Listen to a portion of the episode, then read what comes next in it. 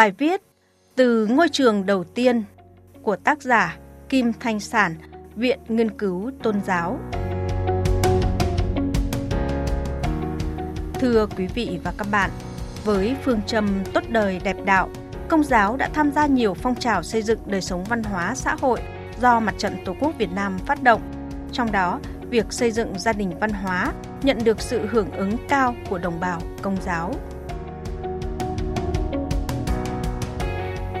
Nhiều mô hình đã được sáng tạo và triển khai trong cuộc sống như sứ đạo bình yên, gia đình văn hóa, tiếng cảng an ninh hay các câu lạc bộ gia đình hạnh phúc, vân vân. Trong nhiều năm qua, các mô hình này đã trở thành những phong trào thiết thực được các sứ đạo phát triển, góp phần tạo nên nền tảng giáo dục từ gia đình công giáo. Giáo dục gắn với tình yêu thương, trách nhiệm và bình đẳng. Tại xứ Hoàn Loan, Vĩnh Tường, Vĩnh Phúc, gia đình được ví như ngôi trường đầu tiên dạy trẻ về giá trị nhân bản và văn hóa.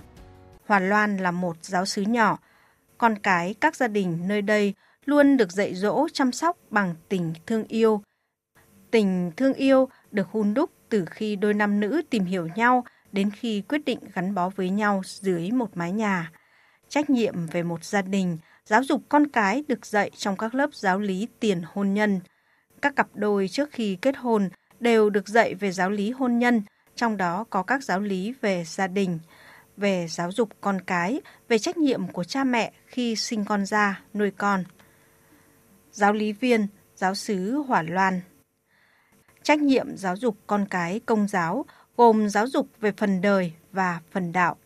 Về phần đạo, ngay từ giai đoạn thai giáo, những đứa trẻ công giáo đã được nhận những phép lành như lời một nữ giáo dân 40 tuổi, giáo sứ hòa Loan Vĩnh Phúc cho biết – khi mang thai, các thai phụ đều được cha làm phép, cầu mong cho thai nhi khỏe mạnh, phát triển tốt. Tới khi sinh ra, từ 5 ngày đến 1 tháng tuổi, chúng sẽ được làm lễ rửa tại nhà thờ, được nhận cha mẹ đỡ đầu với tiêu chuẩn khôn ngoan, đạo đức, hẳn hoi đỡ đầu. Khi đứa trẻ từ 2 đến 3 tuổi, chúng được dạy cầu nguyện ba thời điểm, sáng, tối, trước và sau mỗi bữa ăn để bày tỏ biết ơn với Chúa. Đến khi trẻ được 4 đến 6 tuổi, các gia đình sẽ cho trẻ tham gia học các lớp giáo lý. Dần dần, chúng sẽ được học cách xưng tội, chịu lễ lần đầu, làm bí tích thêm sức. Trong gia đình, những đứa trẻ được làm quen với các kinh từ sớm như kinh làm dấu, kinh Chúa Thánh Thần, kinh tin, kinh kính mừng, vân vân. Theo một khảo sát của Viện Nghiên cứu Tôn giáo năm 2019, trong gia đình công giáo, Tỷ lệ cầu nguyện hàng ngày là 87,8% và làm dấu trước bữa ăn lên tới 97,3%. Lớp học giáo lý tại xứ Hỏa Loan được chia làm 4 lớp, lớp chiên khoảng 4 đến 6 tuổi, lớp ấu từ 7 đến 8 tuổi, lớp thiếu từ 9 đến 10 tuổi, lớp nghĩa 11 đến 12 tuổi. Mỗi buổi học kéo dài khoảng 3-40 phút, dạy các vấn đề đạo và có tới hơn 70% số gia đình cho con tham dự lớp giáo lý thường xuyên. Sự bình đẳng giữa người nam và nữ không chỉ trong gia đình mà ngay từ khi những đứa trẻ được sinh ra, sinh con trai hay con gái tại giáo xứ không có sự phân biệt.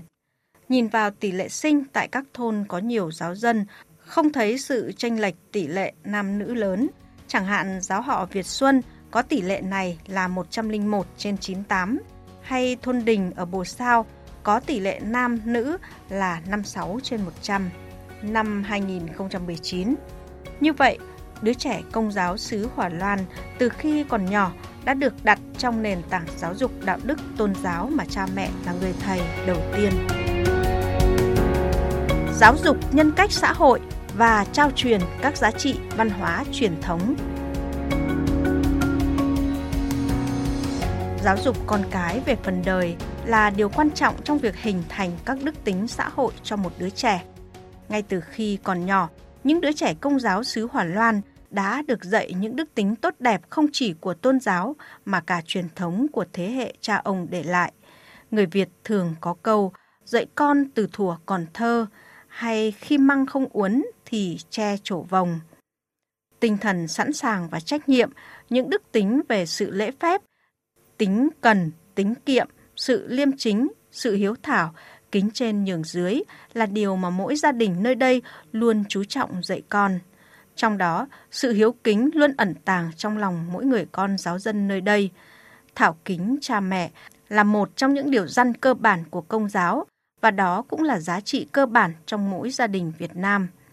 Theo một cuộc khảo sát của Viện Nghiên cứu Tôn giáo năm 2019, có tới hơn 70% số giáo dân tin vào tổ tiên và hơn 60% số người khảo sát thờ phụng tổ tiên.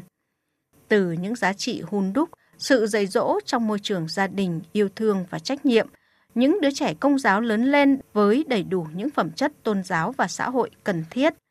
Cán bộ văn hóa xã Lũng Ngoại, Vĩnh Phúc chia sẻ, nhận xét về cộng đồng công giáo ở Hòa Loan rằng đây là cộng đồng rất gắn kết, rất ít tệ nạn, đánh nhau, trộm cắp, gần như không có.